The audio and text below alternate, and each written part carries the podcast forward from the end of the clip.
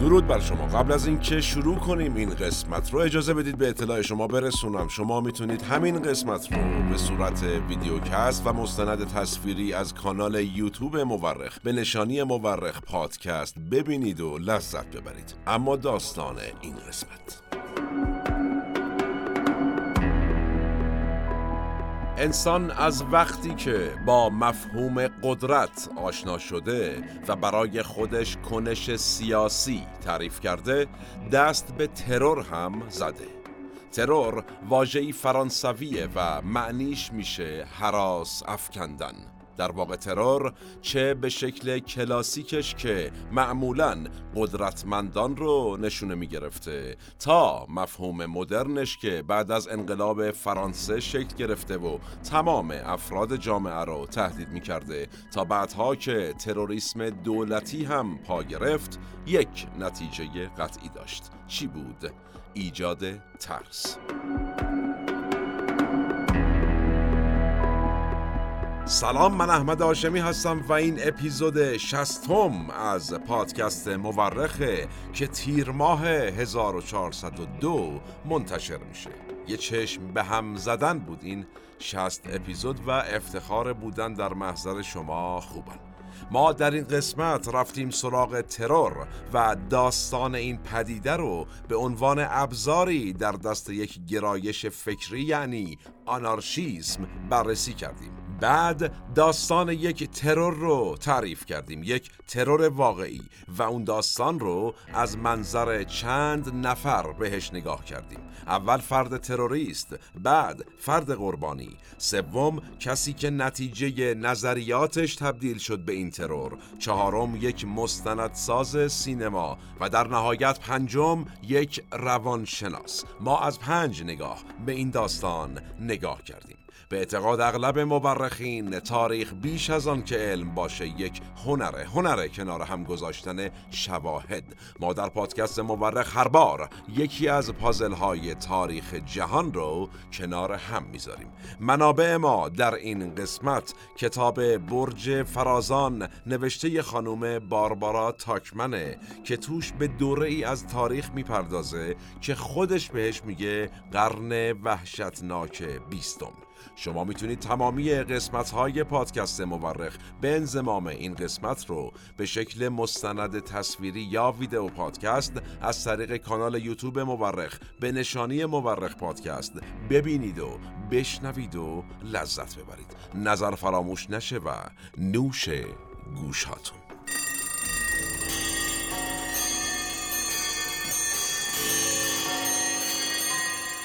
خب، ما چند قسمت پیش از ناصرالدین شاه قاجار گفتیم و از ترورش صحبت کردیم. تروری که در تاریخ معاصر کشور ما به نوعی یک نقطه عطف بود. چرا این رو مطرح کردم؟ یک، این که اگر ندیدید یا نشنیدید حتما این کار رو بکنید. دو، در اتاق فکر پادکست مورخ به این نتیجه رسیدیم که از اینجا به بعد در مسیر مورخ هر از چندی بریم سراغ یکی از ترورهای مهم تاریخ. در طول تاریخ ترورهای تأثیرگذار زیادی اتفاق افتاده که روی سرنوشت بخش بزرگی از آدمهای هم نسلش یا حتی نسلهای بعدش هم تأثیر گذاشته. یکی از مهمترین اونها احتمالاً ترور آرشیدوق فرانس فردیناند ولیعهد پادشاهی اتریش مجارستان بود. چرا؟ باعث راه افتادن جنگ جهانی اول و به تبعش جنگ جهانی دوم شد. ما در قسمت‌های مربوط به جنگ جهانی اول و بعد جنگ جهانی دوم فکر می‌کنم بیش از ده قسمت در این باره مفصل صحبت کردیم. نتیجه پیش و پس از این ترور هم خیلی دیگه از رهبران مهم دنیا توسط سازوکار ترور از صحنه روزگار حذف شدند که خیلی از این ترورها دامنه تأثیرگذاری بسیار گسترده‌ای داشته. بنابراین هر از چندی خواهیم پرداخت به پرونده ترور.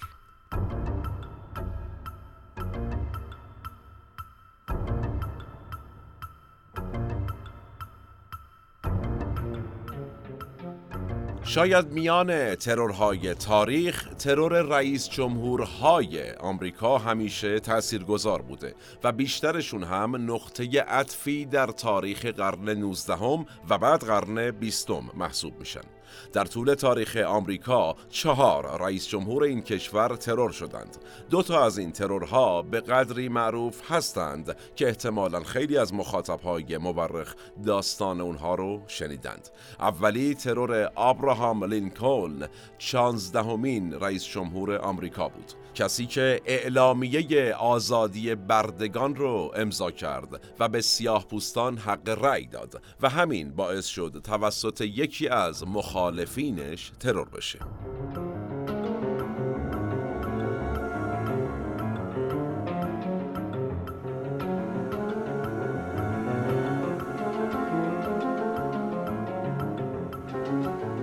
دومین ترور معروف از میان رئیس جمهورهای آمریکا مربوط میشه به جان اف کندی، جی اف کی معروف، که هنوز که هنوزه ترورش یک رازه و شایعات در رابطه با آمرین قتل کندی از سازمان سیا تا مافیا و کاگبه و موساد و لابی صهیونیسم و کوبا و معاون رئیس جمهور و برخی ژنرال‌های ارتش آمریکا گسترده است.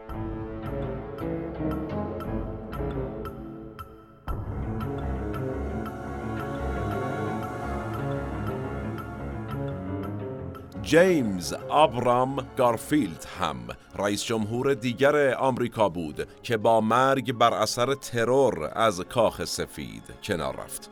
اون نوزدهمین رئیس جمهور آمریکا بود و نابغه ریاضی هم بود و دوران نچندان ملتهبی رو سپری می کرد که ناگهان در ایستگاه راه آهن شهر واشنگتن در هزار و هشتصد و هشتاد و یک میلادی توسط یک وکیل همحزبیش به نام چارلز جی گیتو که مالی خولیایی شده بود و فکر می کرد حقشه که سفیر آمریکا در شیلی بشه و نشد، ترور شد.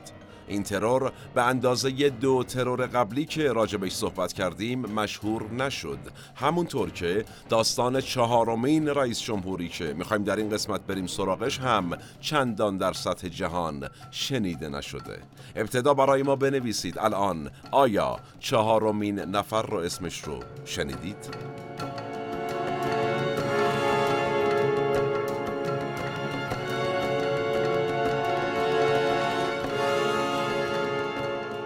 چهارمین ترور و چهارمین رئیس جمهور آمریکا برعکس ترور گارفیلد ترور تأثیرگذاری داشت. ما سعی کردیم کاری متفاوت بکنیم. البته این ترور رو از چند زاویه بررسی میکنیم، از زاویه دید قربانی ترور، بعد زاویه دید تروریست و بعد زاویه یک کارگردان مبتکر سینما و بعد از اون زاویه دید تئوریسین این ترور و در نهایت زاویه دید یک روانشناس. همینطور به یکی از ایدئولوژی هایی که این سبک ترورها رو توجیه می کنه هم خواهیم پرداخت.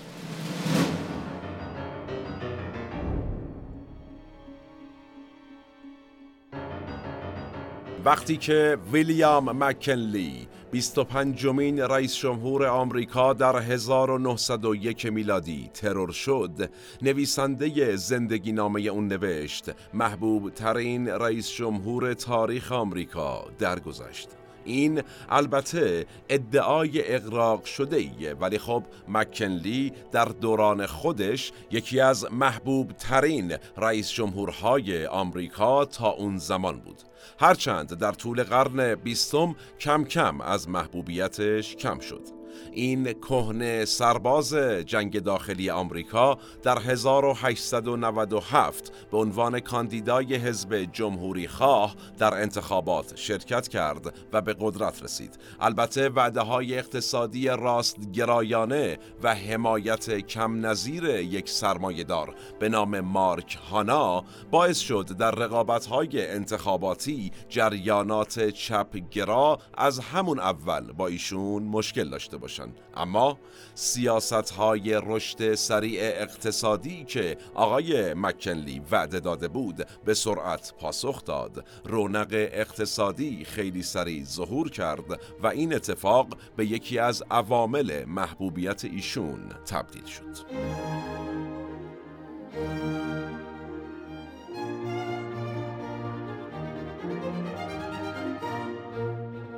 اما عامل مهمتر محبوبیت مککنلی دستاوردهای نظامیش بود. مککنلی تنها نظامی بود که وقتی وارد ارتش شد درجه سرباز صفر داشت، ولی تونست بالاترین مدال شجاعت رو دریافت کنه. ایشون در همون دو سال اول ریاست جمهوریش با اسپانیا وارد جنگ شد و تونست خیلی راحت شکستش بده و پورتوریکو، گوام، فیلیپین، کوبا و هاوایی رو تصاحب کنه که کشورگشایی مهمی محسوب میشد.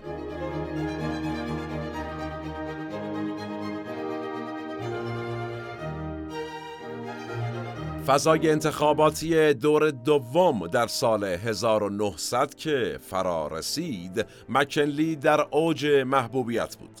دموکرات‌ها که اون زمان برخلاف امروز راستگراتر از جمهوری خواها به حساب می اومدن، می دونستن به این راحتی نمیتونن شکست بدن ایشون رو. پس کمپینی راه انداختند و غیر مستقیم گفتن که آقای مککنلی برده سرمایه‌داری عریانه. در همین حال اعتصابات کارگری که برای سالها با حضور احزاب چپگیرا فعال بود مجددا اوج گرفت و کارگران معدن زغال سنگ در پنسیلوانیا دست به اعتصاب زدند.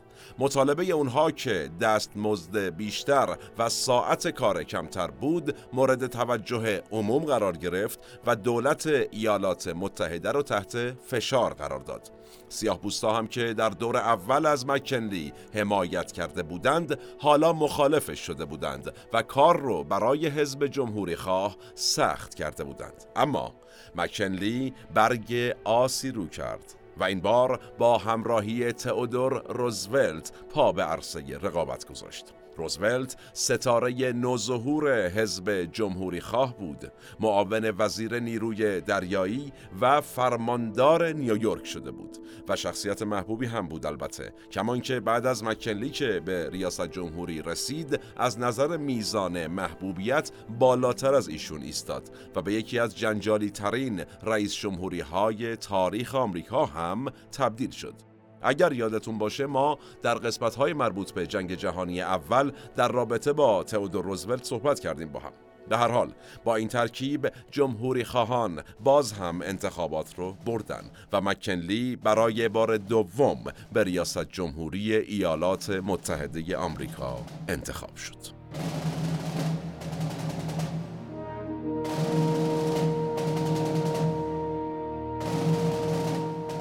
آقای مککنلی رفتارهای پوپولیستی موفقی داشت، یعنی خوب میدونست چطور عوام رو شیفته خودش کنه و برای پیشبرد این دست از سیاستهاش به وفور در بین مردم حاضر میشد و سخنرانی میکرد و با مردم گپ میزد و مثلا ترجیح میداد با قطار عمومی سفر کنه ایشون. از اون طرف چند وقتی بود که پروتکل‌های حفاظتی رهبران کشورهای غربی سفت و سخت تر شده بود. چرا؟ چون یه مجموعه ای از ترورها در اروپا رخ داده بود و به همین دلیل مککنلی هم باید کمتر دیگه میون مردم حاضر میشد. اما اون دلش میخواست جشنهای پیروزی در انتخاباتش رو با مردم سهیم بشه، بنابراین حضورهای عمومیش رو کم کرد اما کاملا قطع نکرد.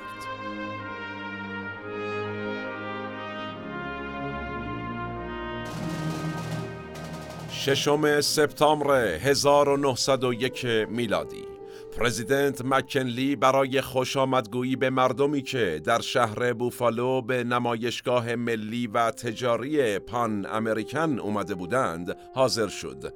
در حال رفتن به سمت کنسرت این نمایشگاه بود که دو گلوله از فاصله نزدیک شکمش رو پاره کرد. پرزیدنت هشت روز بعد درگذشت.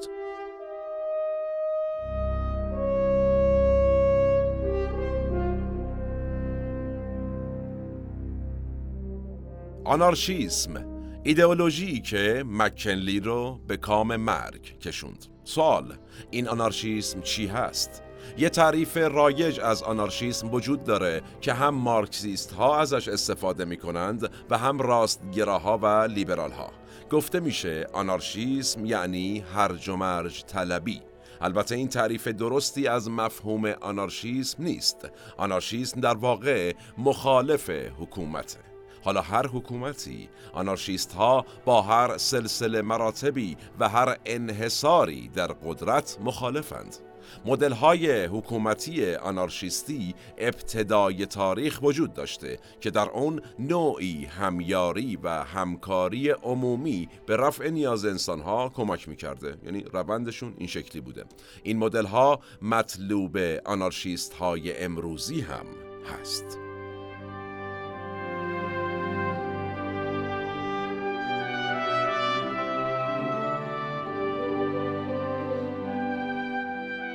در سالهای آخر قرن نوزدهم جنبش آنارشیسم در اوج خودش بود. جنبش آنارشیسم در سرتاسر دنیا طرفدارهایی پیدا کرده بود و ترور که اصلی ترین ابزار آنارشیست ها برای حذف حاکمانه در جهان غرب به اوج خودش رسیده بود. در هزار و هشتصد و هشتاد و نه میلادی الیزابت ملکه پادشاهی اتریش مجارستان توسط یک آنارشیست ایتالیایی ترور شد و سال هزار و هشتصد و نود میلادی اومبرتو یکم پادشاه ایتالیا توسط یک آنارشیست آمریکایی ترور شد. چه خبر بوده؟ خبر ترور پادشاهی ایتالیا تمام روزنامه‌های دنیا رو فتح کرد و یه تیکه روزنامه که این خبر ترور توش نوشته شده بود به عزیزترین دارایی یک آدمی به اسم لئون چولگوش تبدیل شد.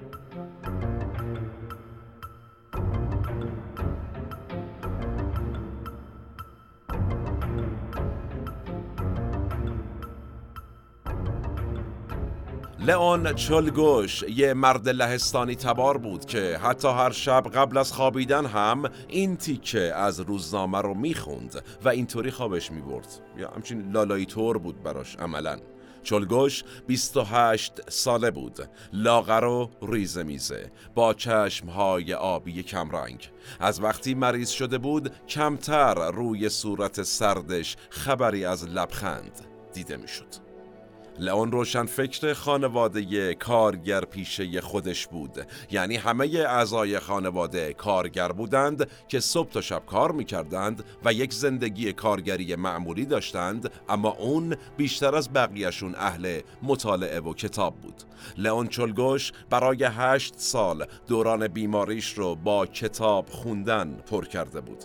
وقتی لئون بیست ساله بود کارگر یک کارخانه فلزکاری بود که طی اعتصابات سوسیالیستی کارگرهای کارخانه از کارش اخراج شده بود و بعد از اون به گفته برادرش در خودش فرو رفته بود.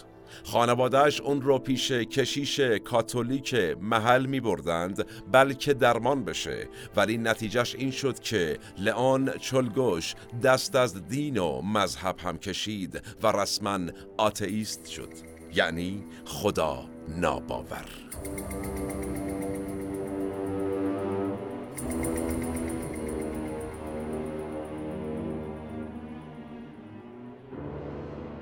لئون زاده آمریکا بود ولی تونست با یک گروهی از کارگرای لهستانی دوست بشه، گروهی که مدام بین عقاید سوسیالیستی و آنارشیستی در رفت آمد بودن.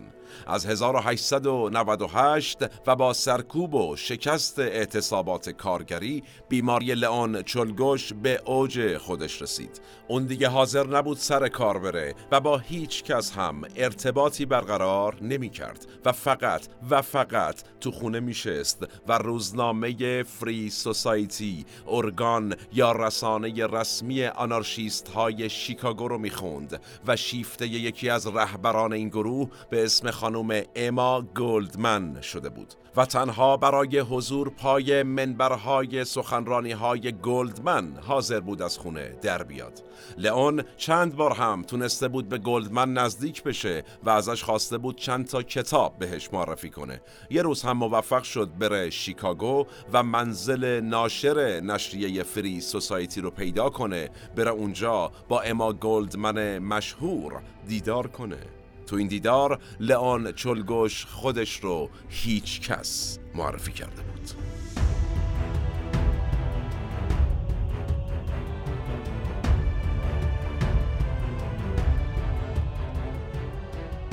گلدمن که خیلی فرصت صحبت با هیچ کس رو نداشت، تو مسیر حرکت به سمت ایستگاه قطار لئون رو به چند تا از آنارشیست ها معرفی کرد و گفت این پسر از سوسیالیست ها بریده و خوبه که جذبش کنیم. اما انزوا و پرسشگری عجیب غریبش راجع به شبکه آنارشیست ها و احترامش به پرچم آمریکا باعث شد که رفقای آنارشیستش بهش شک کنن و یک اعلامی در نشریه فری سوسایتی چاپ کنن و به اعضا بگن آقا مراقب جاسوسی باشیم که بینمون نفوذ کرده. آنارشیست ها به هیچ پرچمی احترام نمیذارن. پرچم ها نماد حکومت هاست، چه معنی میده اصلا احترام به پرچم از نظر اونها. لئون ولی به پرچم آمریکا احترام گذاشته بود و همین باعث شده بود تا آنارشیست ها بهش مشکوک بشن و در نهایت علیهش اعلامیه منتشر کنند. این اعلامیه روز یکم سپتامبر منتشر شد، ولی فقط پنج روز بعد مشخص شد که ادعای اعلامیه درست نبوده. چرا؟ لئون چولگوش ششم سپتامبر هزار و نهصد و یک رئیس جمهور آمریکا رو ترور کرد.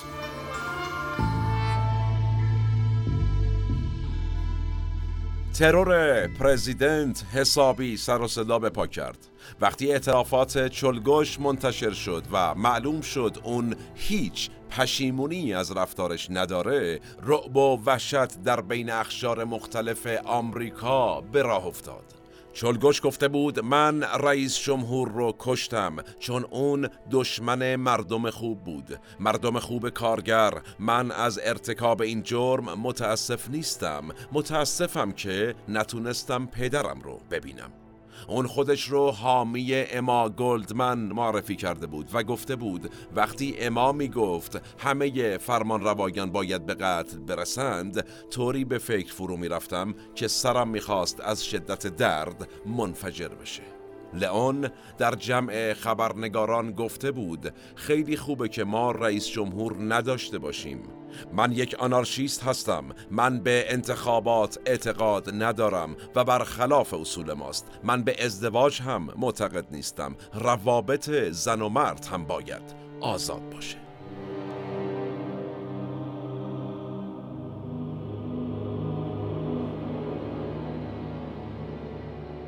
ادوین پورتر از اولین کارگردان‌های مبتکر سینما که با استودیوی فیلمسازی توماس ادیسون کار می‌کرد، یک مجموعه مستند صامت در رابطه با ترور پرزیدنت مککنلی ساخت. پورتر از مقامات زندان خواست که بذارن از صحنه اعدام چولگوش فیلم برداری کنه که این اجازه بهش داده نشد. پورتر اما از تمام حواشی اعدام چولگوش فیلم برداری کرد و صحنه اعدام با صندلی برقی رو هم بر اساس روایت یکی از شاهدان عینی بازسازی کرد و برای اولین بار در تاریخ سینما تدوین تداومی انجام داد، به گونه‌ای که مخاطبان متوجه نمی شدند که صحنه‌های فیلم در واقع در امتداد هم نیستند. پخش این فیلم هم تأثیر کم نظیری روی جامعه آمریکا داشت.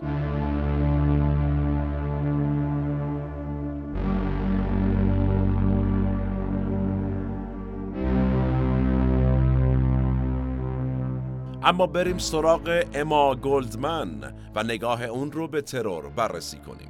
هوادارانش بهش لقب امای سرخ داده بودند و مخالفانش هم مجنون سکسی و خطرناکترین زن آمریکا بهش لقب داده بودند. گلدمن روس و یهودی بود و خودش به آمریکا مهاجرت کرده بود. چرا؟ چون فکر میکرد آمریکا برای پیشبرد آرمان آنارشیسم محیطی بهتر است.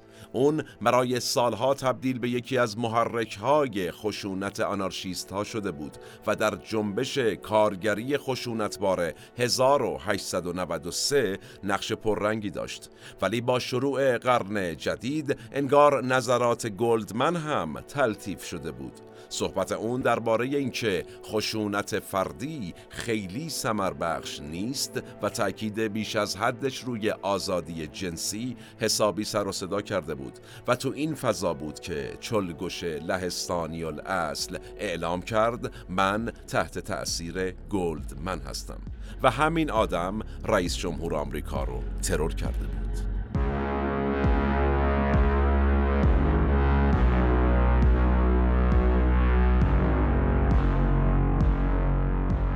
آنارشیست ها و جنبش های کارگری با تروری که چولگوش انجام داده بود مخالف بودند و اون رو محکوم کرده بودند. ولی اما گلدمن در روز اعدام چولگوش مدیحه‌ای در رابطه با اقدام اون نوشت و در نشریه فری سوسایتی چاپ کرد و اینطوری با سایر آنارشیست ها به اختلاف جدی خورد. یعنی یه مقاله مفصل نوشت اما گلدمن و از لئون حسابی تعریف کرد و عمل اون رو ستایش کرد. گلدمن در ابتدای مقاله بلندش نوشته بود هرگز پیش از این در تاریخ دولت‌ها صدای شلیک تفنگی، مردم از خودرازی، بی تفاوت، خرسند و سست را مانند شلیک لئون چولگوش که ویلیام مککنلی رئیس جمهور پادشاهان پول و غول‌های تراست یا کسب و کار این کشور را از پای افکند به بهت و ترس و وحشت نینداخته است.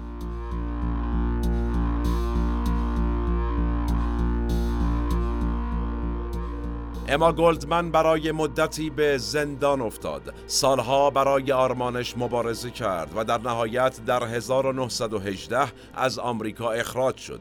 به روسیه برگشت و از انقلاب بلشویکی هزار و نهصد و هفده حمایت کرد و بعد هم با اون انقلاب به مشکل خورد دوباره و در نهایت در هزار و نهصد و چهل در تبعیدگاهش در تورنتوی کانادا و در هفتاد و یک سالگی درگذشت. اون مثل عموم آنارشیست هایی که دست به ترور و آدمکشی زدند از نظر سواد و فهم خیلی از لئون چولگوش بالاتر بود، اما عملی که چولگوش انجام داد از لحاظ تأثیرگذاری بسیار بالاتر از بقیه بود.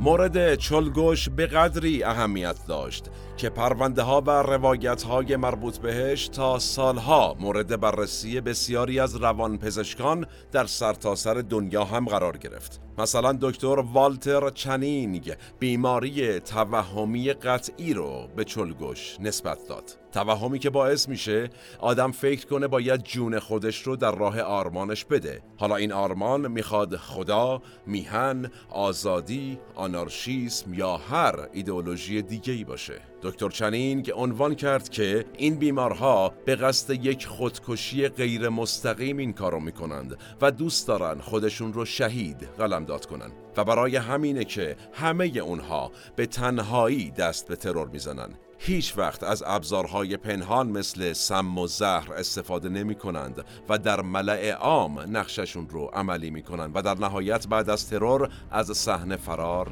نمی کنند.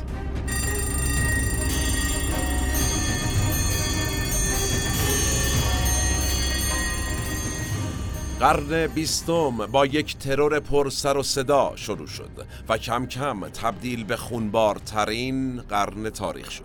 از شروع قرن بیستم تا امروز که داریم با هم صحبت میکنیم و سالهای قرن بیست و یک رو به سرعت طی میکنیم، ترور هم گسترده تر شده. سازمان یافته تر شده و بسیار بیشتر از قبل به ابزاری در دست دستگاه‌های فکری مختلف و ساختارهای سیاسی متنوع تبدیل شده. وقتی در تاریخ کشور خودمون هم نازکشیم، ترورهای بسیاری می‌بینیم. می‌بینیم که در دوره‌های تعداد ترورها بسیار افزایش پیدا کرده و هرچی هم به جلو حرکت می‌کنیم، این ترورها سازمان یافته تر و مدرن تر میشه. زمان ما به فرجام رسید و کلام ما هم. من احمد هاشمی هستم و تنها نیستم. این اپیزود هم به همت تیم پادکست مورخ در استودیو پیکان تهیه و تولید شد. تا چند روز آتی و موضوع جذاب بعدی سالم باشید و در صلح شما رو به تاریخ میسپارم و میبینمتون.